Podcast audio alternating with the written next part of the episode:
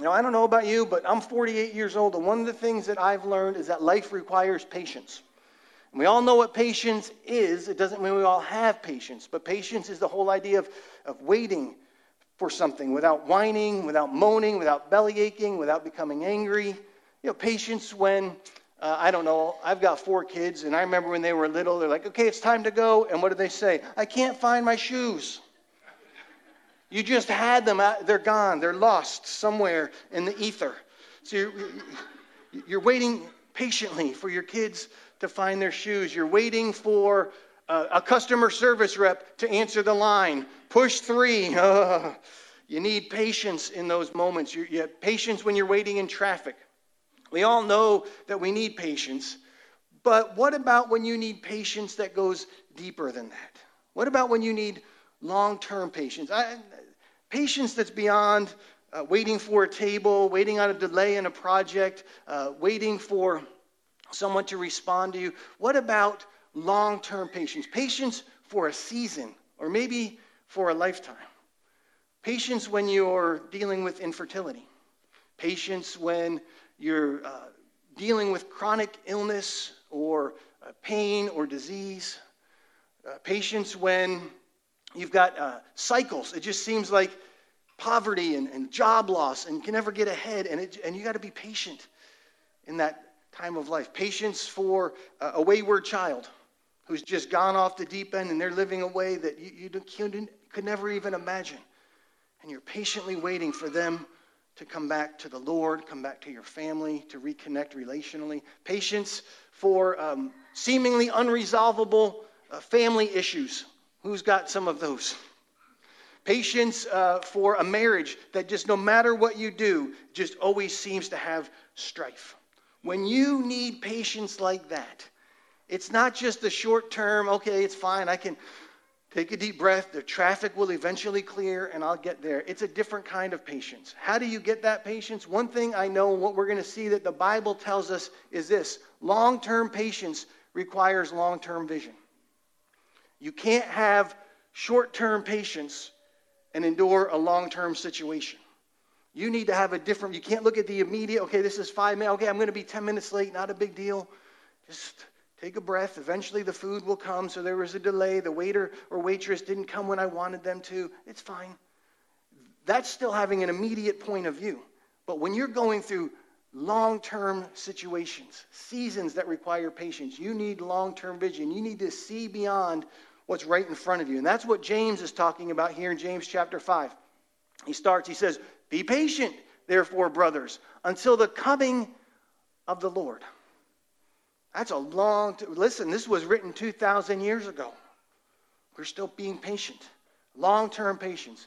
Be patient, therefore, brothers, until the coming of the Lord. See how the farmer waits for the precious fruit of the earth, being patient about it until it receives the early and the late rains. You also be patient. Establish your hearts, for the coming of the Lord is at hand. So James is saying, in the scope of eternity, Jesus is going to be here quick. In the scope of your life, it's going to require long term patience.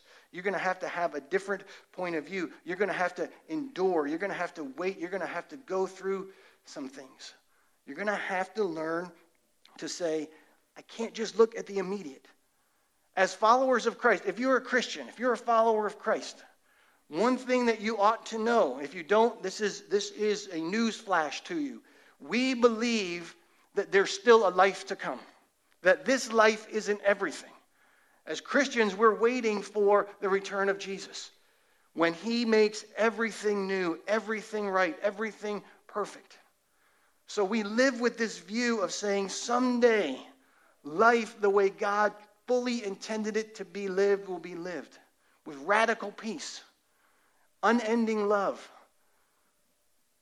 mercy that just pours out continually. There'll be no anger, there'll be no hate, there'll be no bitterness, there'll be no war, there'll be no death, there'll be no sickness, there'll be no selfishness, there'll be no greed, there'll be no pain or sorrow. All those things will be done.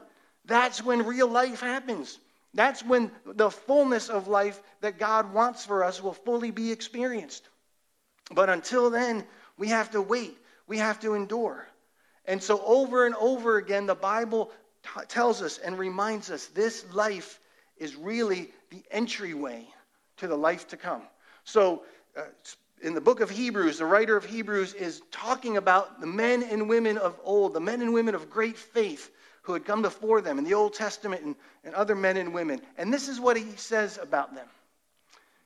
He says they were looking forward to a better home in heaven. This is why God wasn't ashamed for them to call him their God, and he even built a city for them. They were looking with a perspective beyond the immediate. It requires the ability to patiently persevere. You're going through some stuff, and some of you are going through some stuff. And if you aren't going through some stuff now, you have gone through some stuff then. And if you haven't gone through some stuff then and you're not going through some stuff now, here's another news flash.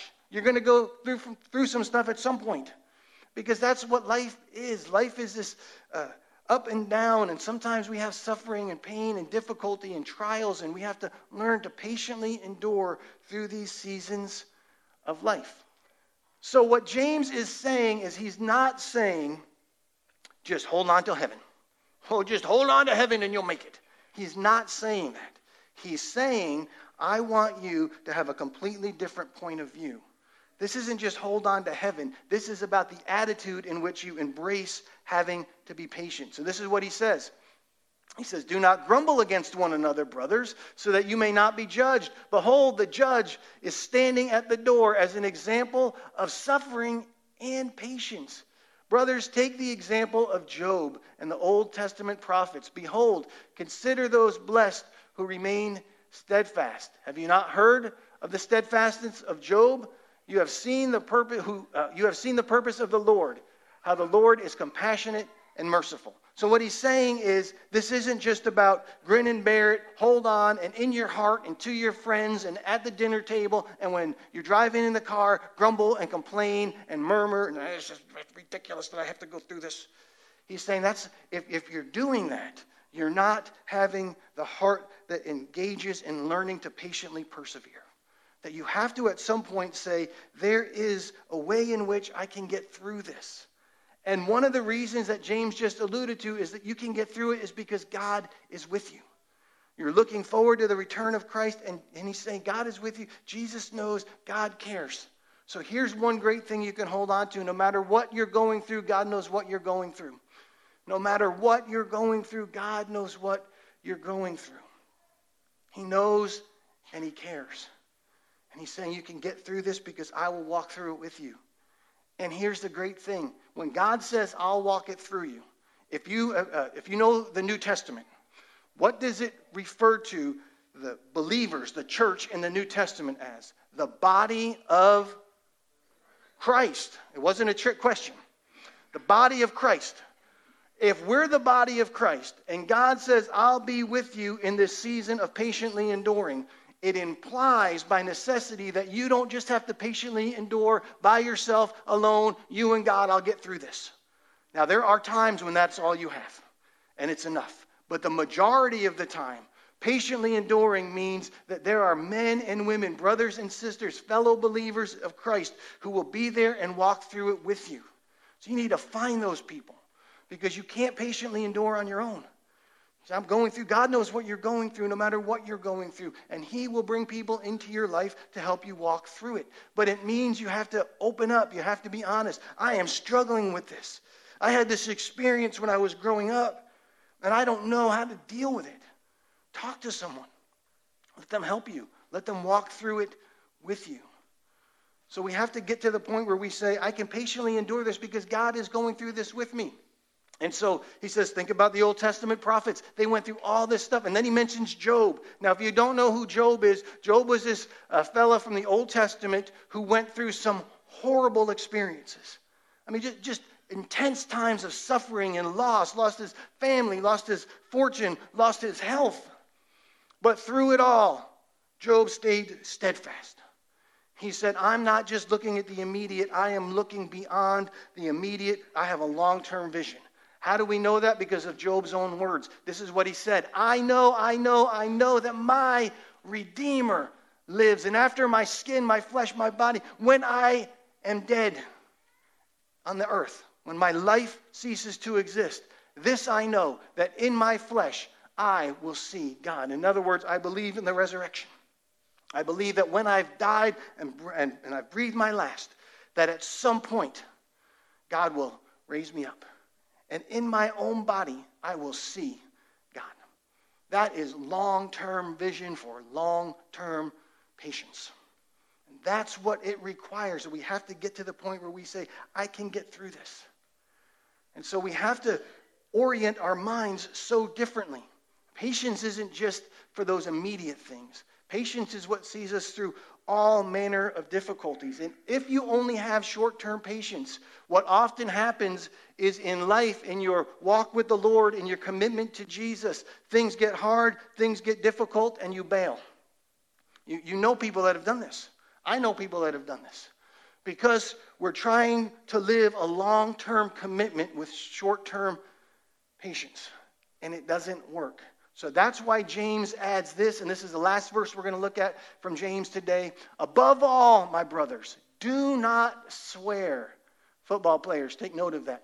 Uh, it doesn't mean what you think. Above all, brothers, do not swear either by heaven or by earth or by any other oath, but let your yes be yes and your no be no, so that you may not fall under condemnation. So let me just say what it doesn't mean. Swear doesn't mean cussing it doesn't mean curse words. That's not what he's talking about. And he's not talking about you should never, ever, ever take an, an oath here on earth, um, you know, a sacred vow.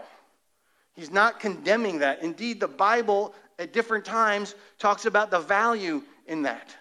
So when you uh, get married and you take a, a wedding vow, he's not saying that's bad. If you're going to give testimony in a court and you and you promise, you swear under oath to tell the truth and nothing but the truth. He's not saying that that's something that you shouldn't do. He's not condemning that in any way. He's actually giving us some warnings on how we should live our lives in light of needing long term patience. And so the first thing is this He's telling us to be mindful of making brash and rash decisions and statements. Be mindful of making brash statements and rash decisions. Just, I'm going to do this. One day, I swear I will. I'm going to accomplish this. I'm going to go here. I'm going to do that. I'm going to stand for this. I'll never compromise. You see, you watch. One day I will. Well, some people watch and one day you don't, and then everyone says, Well, what happened to your big words? So, what he's saying is, yeah, there are things you want to do, accomplish, things you, you, you're claiming you're going to stand for, ways you want to live. Live it out. Don't worry about being so bold and brash and impressing everyone. Live out your intent through your life, and, it, and the words are secondary. So, here, an example of that in the Bible. Who remembers a guy named Peter? Okay, good. A few of you. so, Peter, Peter was one of Jesus' best friends. Jesus had a lot of followers, and he had some closer friends, and then he had this group of 12 that were, he was really tight with. But of those 12, he had like three that were his, his bros. And, and, and he, they were tight. I mean, they, they were close. And now Jesus has spent over three years with them. And he knows, Jesus knows, the end of my life is coming. So he begins to tell them, these things are going to happen to me. And everyone's going to leave. Everyone's going to abandon me. And he's talking to these 12 close friends. So in that 12 of these three is Peter's one of them. And Peter's, not me, Jesus. Oh, he makes this bold, brash statement no matter what, no matter what, I'll stand with you. This is actually what it says in the Gospel of Luke. Peter said to Jesus, Lord, I'm ready to go to jail with you. And even to die, Jesus said, Peter, I'm telling you, before the rooster crows today, you will deny me three times. You'll deny that you even knew me three different times. And sure enough, before the day ends, Peter says three different times, I don't know him, I don't know him. And it says he swears. He makes an oath. I'm telling you, I don't know him. All his brash and rash statements amounted to nothing. Well, what he should have done is say, if this is what I'm committing to in my heart, I will just live it out. And I will let my commitment be seen through my actions, through my life, through how I handle the situation, more than big words and bravado. I mean, listen. How many politicians say a lot of stuff? How many of them do what they say? I can count on no hands how many in my lifetime have ever done everything they said they're going to do. None. So let your life be reflective of your words. Let your yes be yes, let your no be no. Watch these brash statements, these bold proclamations. The next thing James is getting at is this allow your character to back up your words. You don't need, you shouldn't need anything else. I said I'll do it. That's it. Oh, I'm telling you, you could trust me. I'm promising you no matter what. Ha-. I mean, the, the more someone adds a statement of guarantees on the back end of their statement, the more you go, I don't know if I believe the original intent. So be a person of character. It used to be things like this. Man, she is a person of integrity. If she says she's going to do it, she's going to do it. He's a man of his word. If he tells me it's going to happen, that's good enough for me. Being a person of your word used to be something that we would hear in our culture, in our society, and it has gone away. We don't hear that very often. About 100 years ago, maybe 120 years ago, early 1900s, um, all you required for a business transaction what was, was what was called a gentleman's handshake, a gentleman's agreement.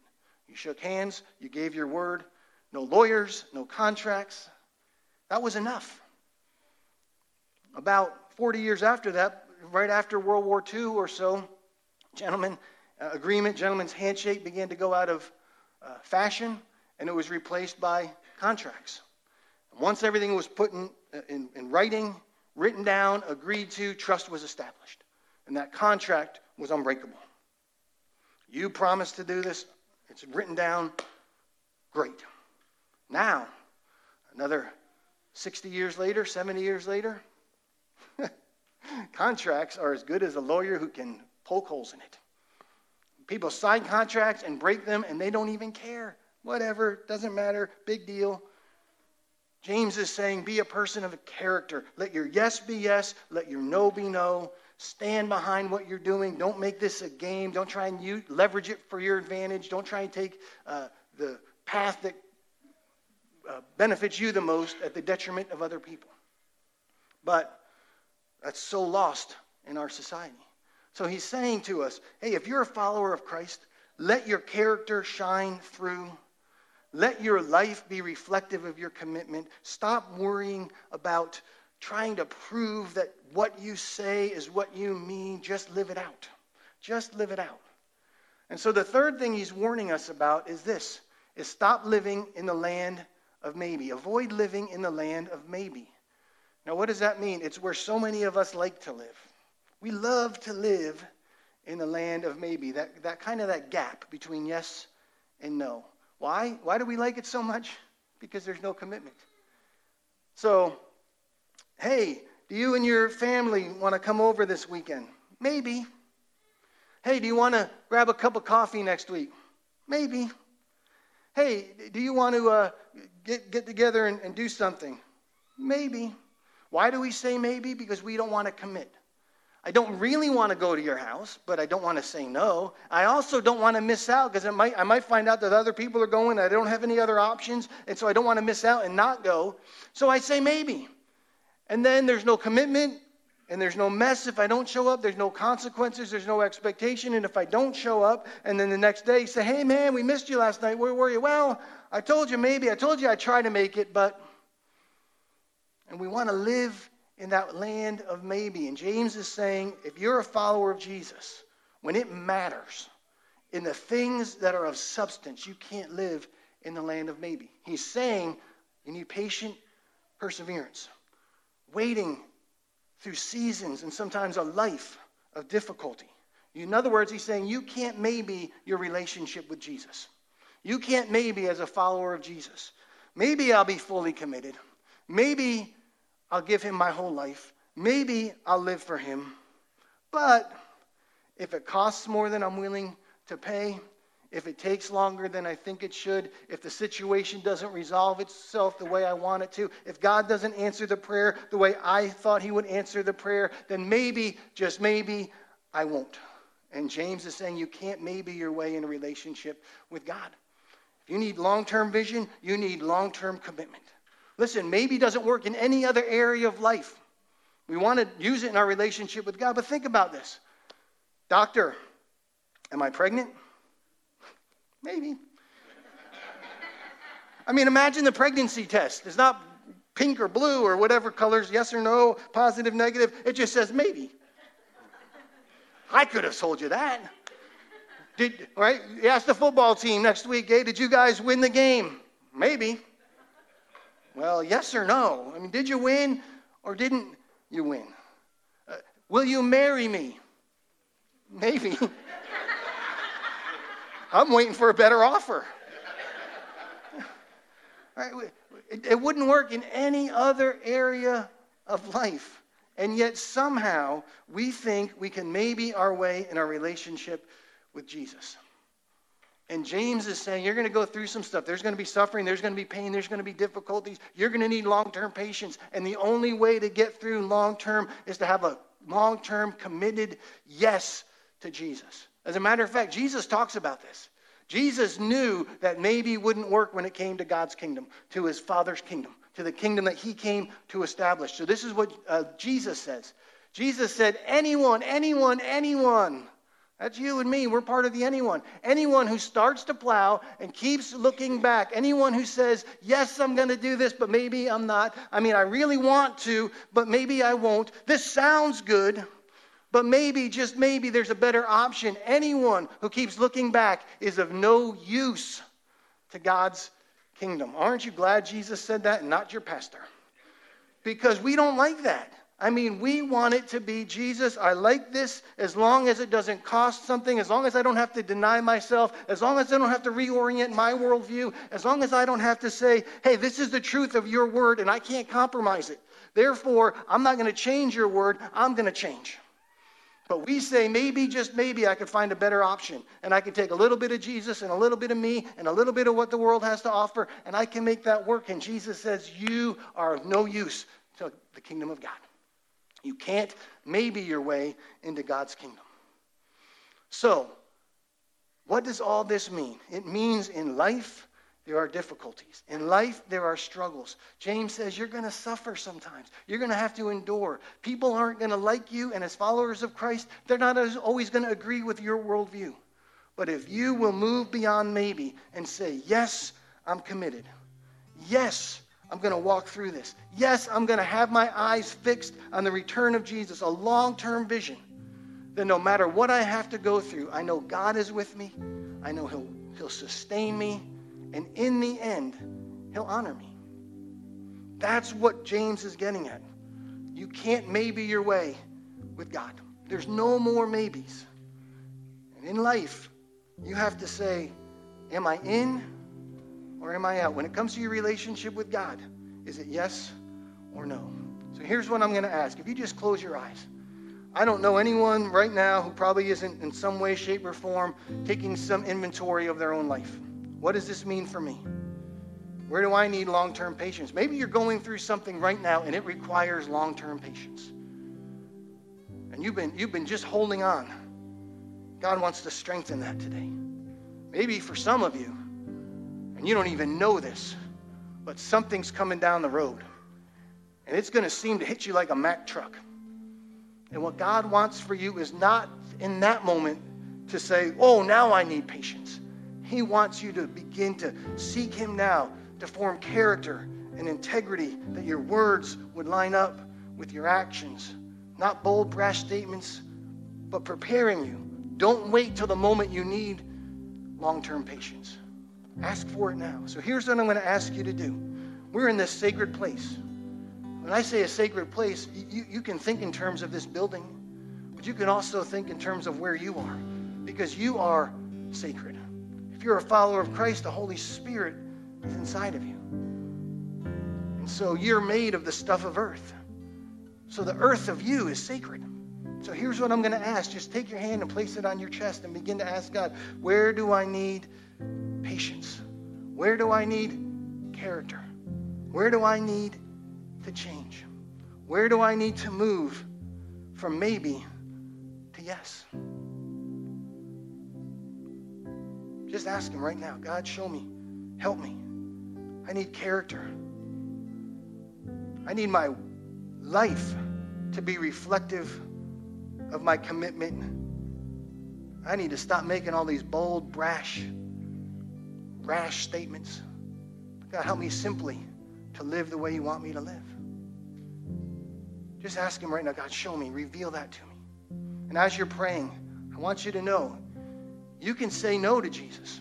You can always say no. He's never going to make you say yes. You could say, No, I don't want to pay the price. It's too much. I want to live my own way. I want to live my own life. You can say no to Jesus. Or you can say yes. Yes, I'm willing to pay the price. Yes, I'm willing to lay myself down, my life down. Yes, I'm willing to deny myself every day. Yes, I'm willing to do that. You could say yes, or you could say no, but you can't live maybe for Jesus. So as you're praying, there may be someone here right now this morning, here in person, joining us online, and you would say, for the first time, I need to say yes to Jesus. I need to give him my life. I need to make a commitment to him. I want to, I want to say, Jesus, I'm going to live for you. You're going to be my leader. You're going to be my Lord. I've tried to live on my own terms and it hasn't worked. If that's you this morning, just raise your hand right where you are. Say, I'm giving my life to Jesus. I'm laying my life down. If you raised your hand, I'm going to lead us into prayer. I'm going to ask everyone to repeat these words after me. And then we're going to go into a time of uh, some singing some more songs, celebrating God. And as we sing those songs, if you'd like prayer, if you'd say, there's some things I need to deal with, there are going to be prayer teams up here. But if everyone would stand to your feet right now, whether you rose your hand or not, I'm going to ask you to repeat these words after me. If you're a follower of Jesus or if you're making this decision right now, if you would repeat this after me with your eyes closed, if you are praying this for the first time and you mean it, you are giving your life to Jesus. If you're a follower of Jesus, this is just restating this is how I want to live. Heavenly Father, I come to you now and I give you my life 100%. It's yours. All my mistakes, all my failures, all my sins, I lay them down. I ask you to forgive me, and I receive new life with Christ. Help me to live for Him, to follow Him, now and for always.